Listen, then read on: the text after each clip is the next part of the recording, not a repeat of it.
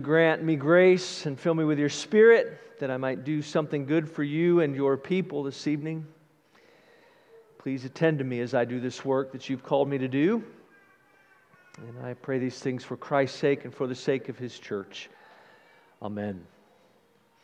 Well, I hope you have your Bibles open to Genesis 42.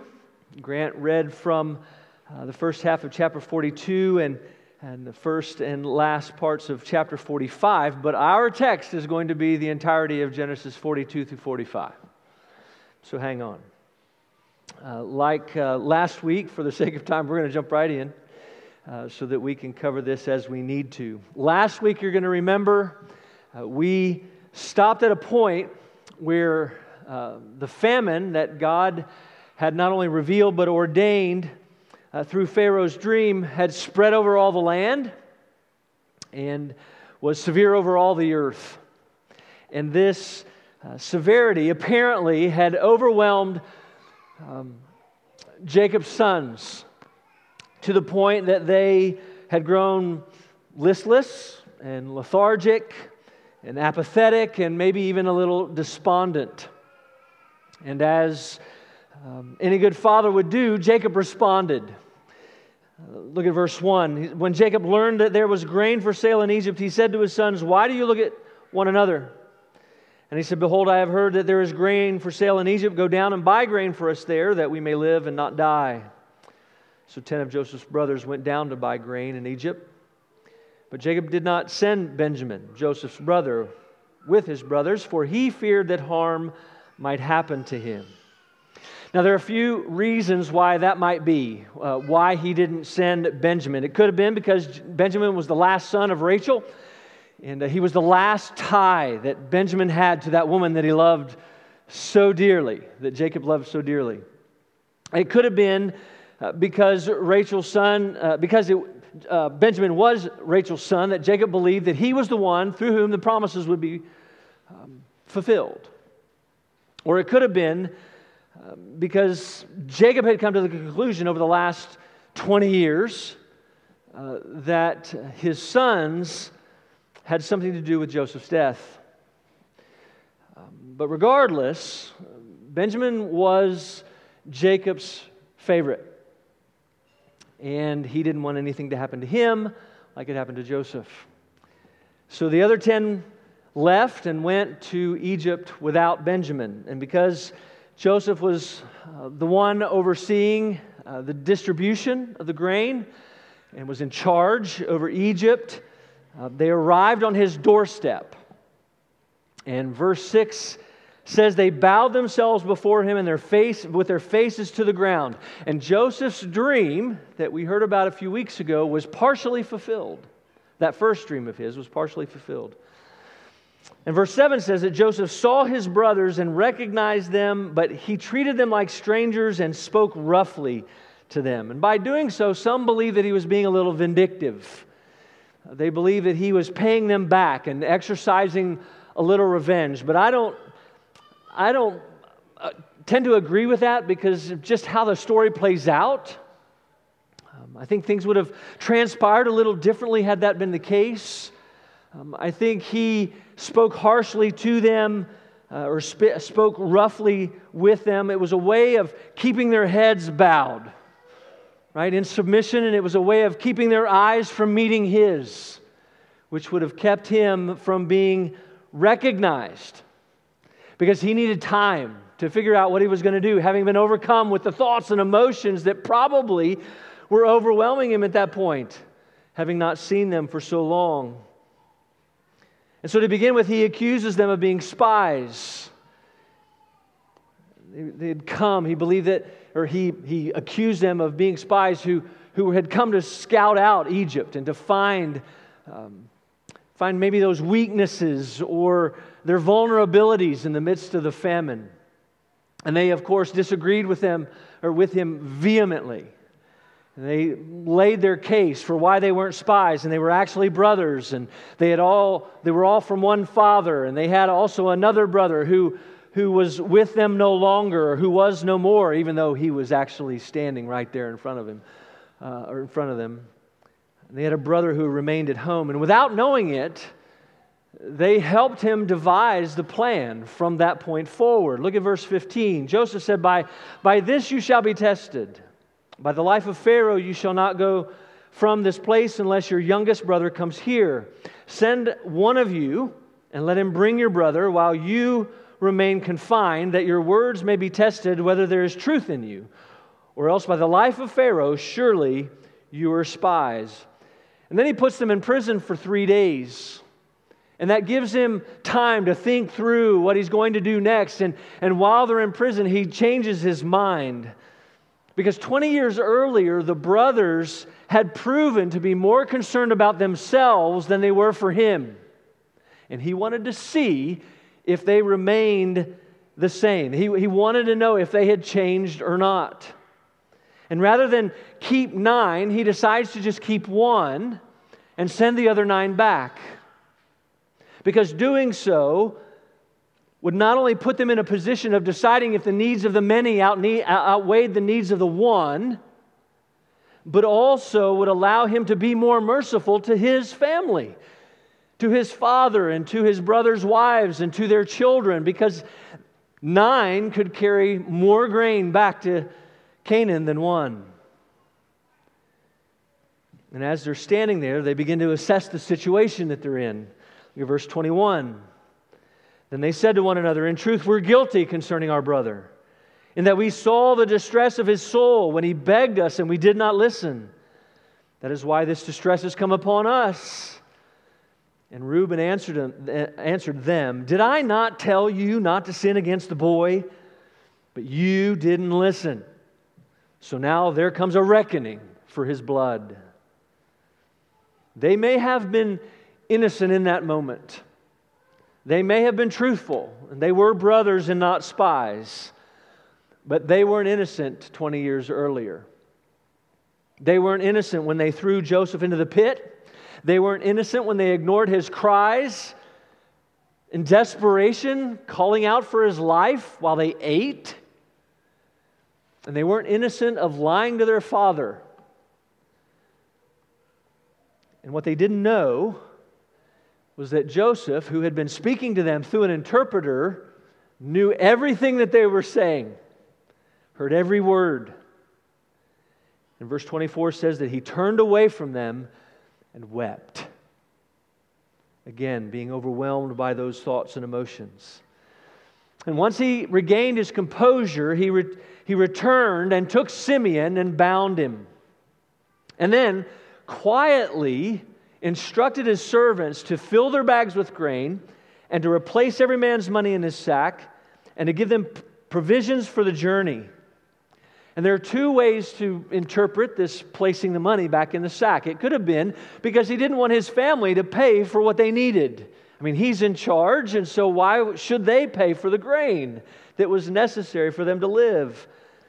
But it also could have been a part of the test of their character to see if they would return Simeon or return for Simeon, even though they had their grain, they had their money, they had all the provisions that they needed for the trip, and all of which was far more than the 20 pieces of silver that they had received for Joseph. Or it could have been a combination of both. We don't know. But what we do know is that when the other when, the, when one of the brothers found the bag of money in his sack when they stopped for the evening and he was, they were feeding their animals. They were all, fear, uh, all filled with fear and panic. And they began to question the Lord. What is it that he's doing? This is repayment. What, what, what, what, what is going to happen to us? And when they got home and they were emptying their sacks and they were filling Jacob in on everything that, that had happened, each of them began to find their money and they were gripped with even more fear. And this fear led to Jacob digging in his heels. There was no way he was going to send Benjamin to Egypt. Nothing, including, including Reuben's commitment to kill two of his own sons, if they didn't bring Benjamin back, was going to convince Jacob to send Benjamin to Egypt. Well, the famine we read in chapter 43 continued. And eventually, the grain that they had brought back from Egypt was gone, and Jacob just says, We need more grain, so you, you boys need to go back to Egypt and bring back more grain. But Judah tells his father, He says, Well, wait a minute. Remember, Joseph said, or not Joseph, but the, the, um, the governor said that if we return, we have to bring Benjamin, or we're not going to get, we're, not going to be allowed in his presence, and he's not going to give us any grain. Jacob, uh, Jacob says, Nope, not going to do it. And the response is, Well, then we're, we're not going. We're not going to go. And in the midst of this back and forth, in the midst of the question and answers, Jacob finally relents. And he says, Okay. Um, but prior to that, the reason he changed his mind was because there was something different about Judah. Judah's heart had changed. Look at verse 8. And Judah said to Israel, his father, Send the boy with me, and we will arise and go, that we may live and not die. Both we and you and also our little ones. I will be a pledge of his safety. From my hand you shall require him. If I do not bring him back to you and set him before you, then let me bear the blame forever. If we had not delayed, we would, we would now have returned twice. In other words, we could have been there and back. Send him with me, I'll be in charge.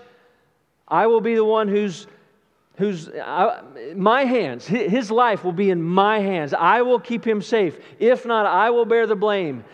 And his father says, Okay, but make sure you take a present and make sure you take the money uh, for the original grain that was returned and take more money for the new grain.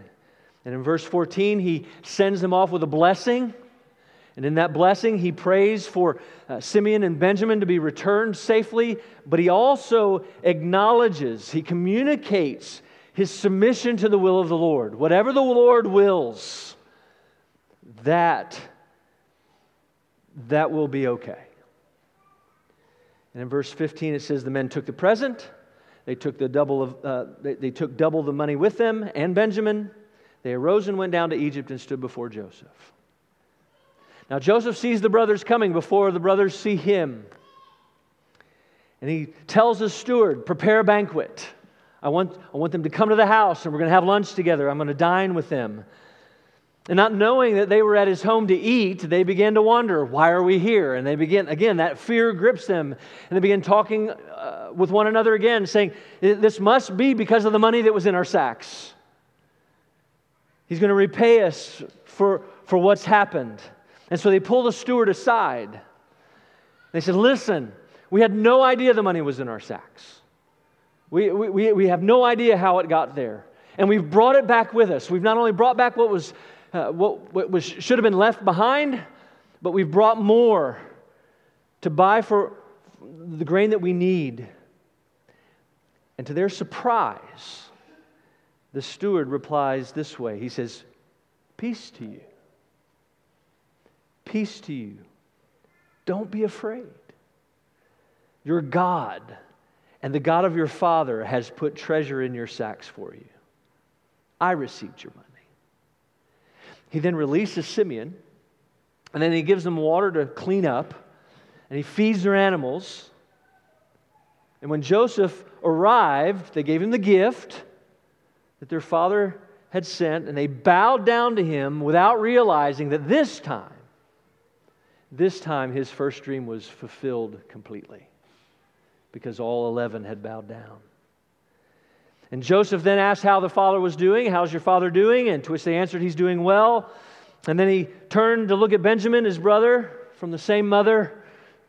And he knows who he is, but he asks anyway, acting like he doesn't, Is this your youngest brother? And they say, Yes. And he blessed him. And then, as we might guess, he is overcome again with the emotions and the thoughts, and he runs out of the room and finds a place to be alone and to weep. And when he finally gathers his composure, he returns and they eat together. But what's interesting about this, this whole seating arrangement is that, that based on custom, Egyptian custom, and, and based on uh, cultic practices and the, for religious reasons, or maybe it was just cultural, but regardless, Joseph is eating at one table, uh, the rest of the Egyptians are at another table, and all the brothers are at a third table. And that's not all that different or, or, or weird, but what, what amazed them was that their seating arrangement had them eating in birth order, from oldest to youngest. And then they look down the, down the row, and Benjamin's got five times as much food. So there are obviously questions. But those questions didn't keep them from enjoying the party. And the next morning, we read that when the sun rose, they left. And we can imagine that the 11 were really excited when they left because everything couldn't have worked out better. They were able to repay the money from the first trip. They had eaten at a party given by the second in command in Egypt. And they're bringing Simeon and Benjamin home to their father. Everything was going their way, all was well, but only for a little while.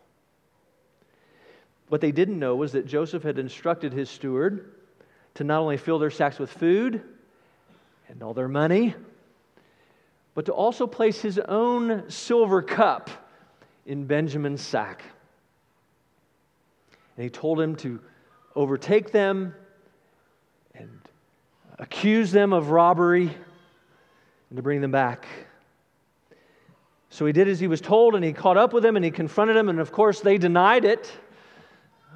There was no way, it didn't even make logical sense. They had just brought all the money back from the first time. Why would they turn around and steal the cup? And they were so confident, so confident that nobody had it. They said, Look, fine, search our stuff. If you find it, who's ever sack that, if that cup, who, who's ever sack it's in, he should die. And the rest of us, the other 10 of us, will be slaves. The steward says, Listen, somebody should pay, but only the guilty person. So if I find the cup, that person will be the slave, and I'm going to send the rest of you home. Well, it didn't matter to the brothers whose plan they chose because they didn't have it. And he starts going through the sacks from oldest to youngest. And I'm sure their confidence grew with each sack where it wasn't found and, until they get to Benjamin's. And there it is. And this upset them. The, shock and dismay overtook them. They rend or ripped their clothes in grief. Their joy that they were experiencing turned to mourning, overcome with sadness. And rather than continue to Canaan, they turned around and went back to Egypt. You see, Joseph was again testing their character. He wanted to see if they had really changed or not.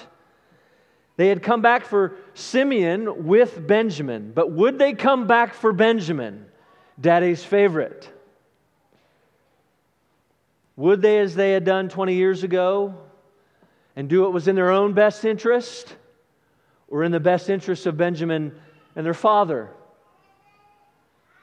Were they truly sorry for what they had done? Was there repentance that they had expressed unknowingly to Joseph? Was it genuine or not? He wanted to know. When they arrived, they fell before Joseph to the ground. They threw himself at his mercy. And Judah pled their case. He went through the entire story of both trips. First time, there and back. The time in between, and then there and back, and then back again. And beginning in verse 30, Joseph, Joseph's questions were answered. Judah said this Now, therefore, as soon as I come to your servant, my father, and the boy is not with us, then as his life is bound up in the boy's life, as soon as he sees that, that the boy is not with us, he will die and your servants will bring down the gray hairs of your servant, our father, with sorrow to Sheol. For your servant became a pledge of safety for the boy to my father, saying, If I don't bring him back to you, then I shall bear the blame for my father all of my life. Now, therefore, please let your servant remain instead of the boy as a servant to my Lord. And let the boy go back with his brothers. For how can I go back to my father if the boy is not with me? I fear to see the evil that would find my father. In that brief moment, on behalf of the ten, he humbled himself before Joseph. He expressed deep concern and care for his father. And he put himself forward as a substitute who was willing to bear whatever punishment awaited Benjamin for the sake of his father. And he admitted that his life was in the hands of Joseph. Judah had changed. They had all changed. And Joseph was convinced. And his response says it all. Look at verse 1. For the third time, his emotions get the best of him. But the previous two, he had run out of the room and wept. And he, and he wept in such a way that he was able to gain control of himself. This time, he cast everybody out of the room except his brothers and his emotions come to the surface and, and they erupt to the point that he wept so loudly that Moses said the Egyptians and the household of Pharaoh heard it. And in the midst of his tears, he looks in their eyes and he cries out, I am Joseph! Is my father alive? His brothers were understandably confused, overwhelmed with their own fear, the unexpected surprise, and they can't get a word out. So Joseph, in an effort to calm their fears, says, Come near to me, please. And they came near. Moses said, that Joseph said, I'm your brother, Joseph, whom you sold into Egypt. Do not be distressed or angry with yourselves because you sold me here. For God sent me before you to preserve life.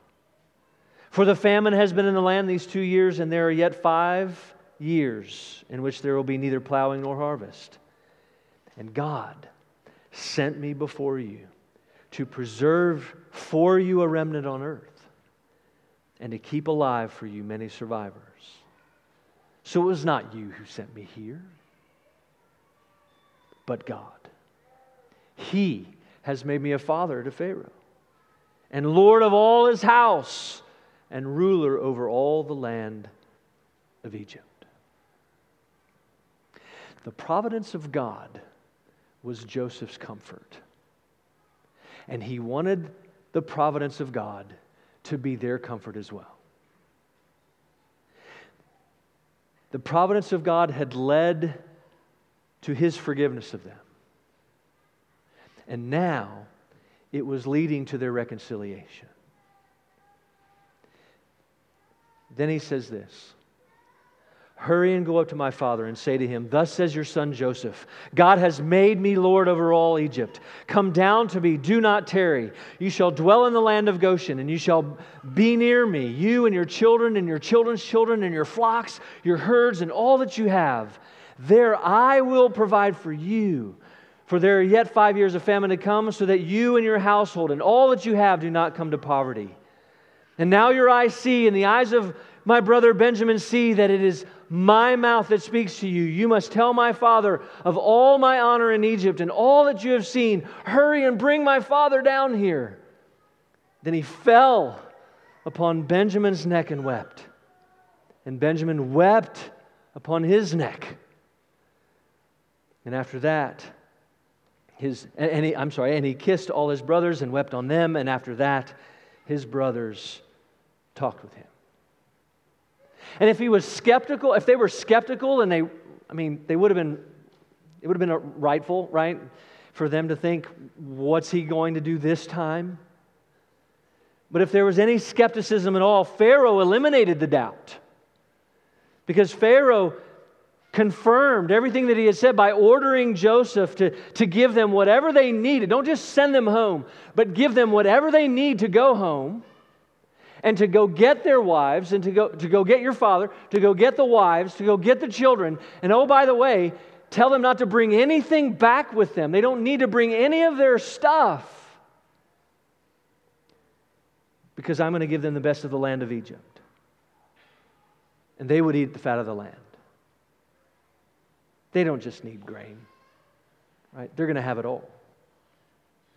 And then, in a gesture of grace and goodwill that's a picture of the gospel, Joseph gave the very ones who had stripped him of his coat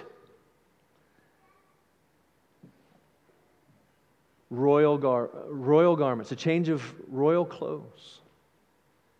And then he gave them 15 times the amount of silver that they had received when they sold him into slavery.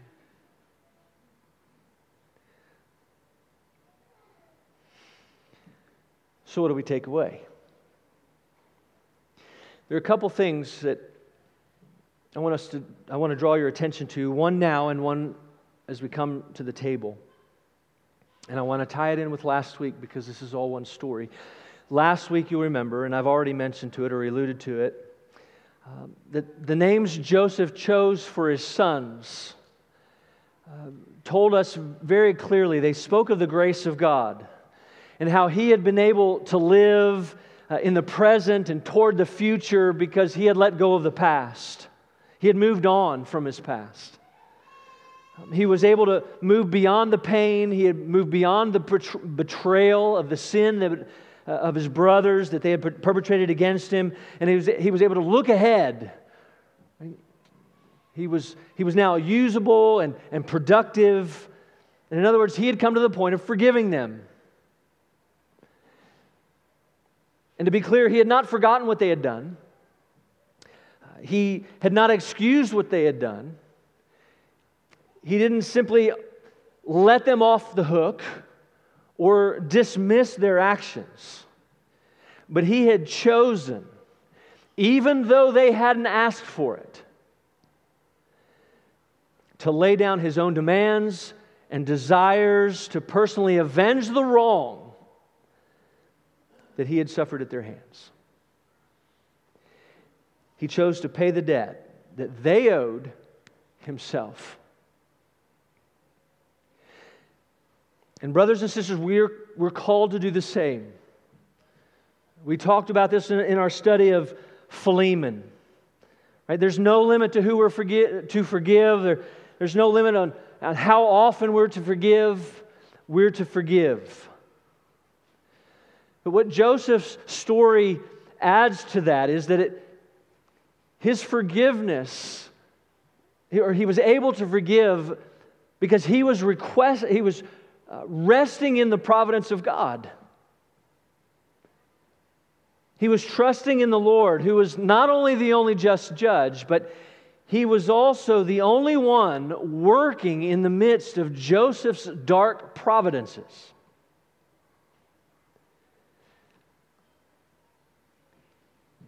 It is as we rest in him and his providence that we are able to do the same. It's as we rest in Him and His providence that we're able to, in Paul's words, to keep no record of wrongs, to not be resentful, and to forgive as Christ has forgiven us. We who have been forgiven much are called to forgive as we have been forgiven. That was last week. This week, we saw that, Jesus, uh, that Joseph was reconciled to his brothers. their relationship was restored. But that restoration took several years. He was able to reconcile, not because he had made a unilateral decision to reconcile, like he had made a unilateral decision to forgive. He was able to reconcile because Judah, on behalf of his brothers, had repented of the sin against him and had exhibited fruit of repentance as well. His or their words were one thing, but their attitudes and actions were another. They had accepted responsibility for their past. They had stopped their hurtful behavior. They weren't defensive. They didn't dismiss the hurt they caused or the sin they committed. Their repentance seemed to be authentic, and it was confirmed by their attitudes and actions. That Joseph was objectively able to observe, or able to objectively observe. And he did so over an extended period of time. And that was what enabled him to rebuild the trust. And for him to reveal himself, for him to call them to himself, and for, her to, for him to embrace them. And, brothers and sisters, our reconciliation with those who have sinned against us is a process as well. It takes time. And the length of that process will depend upon several things, including the heinousness of the sin committed, the severity of the hurt caused, the level of the trust violated, and whether the repentance of the offender is genuine or not. And we must be careful not to demand absolute reconciliation because forgiveness and reconciliation are not synonymous.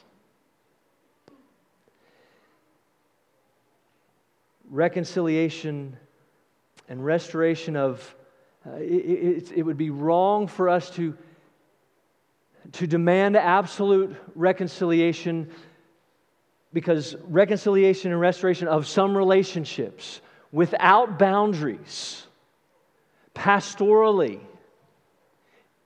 would not be feasible, may not be feasible, wise, or possible. But here's the good news. While absolute reconciliation on a human level may or may not occur, full, final, and absolute reconciliation with God is. It is not only possible, but it's a reality and it's a reality for those who, in the words of the shorter catechism, with grief and hatred of their sin, turn from it unto God with full purpose of and endeavor after new obedience and receive and rest upon Christ alone for salvation as he is offered in the gospel. Reconciliation is possible in the Lord Jesus Christ. In the words of Paul, God shows his love for us in that we, while we were still sinners, Christ died for us. Since therefore we have now been justified by his blood, much more shall we be saved by him from the wrath of God. For if while we were enemies, we were reconciled to God by the death of his Son, much more now that we are reconciled, shall we be saved by his life.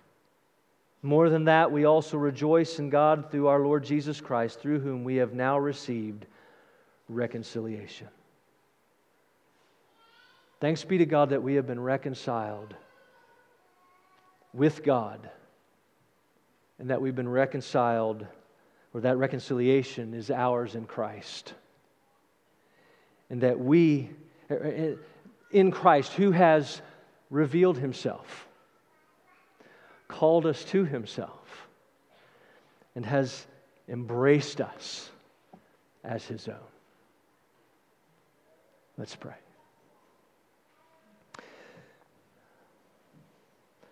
Father, by your Spirit and grace, would you enable us to receive the word with faith and love, lay it up in our hearts, and practice it in our lives?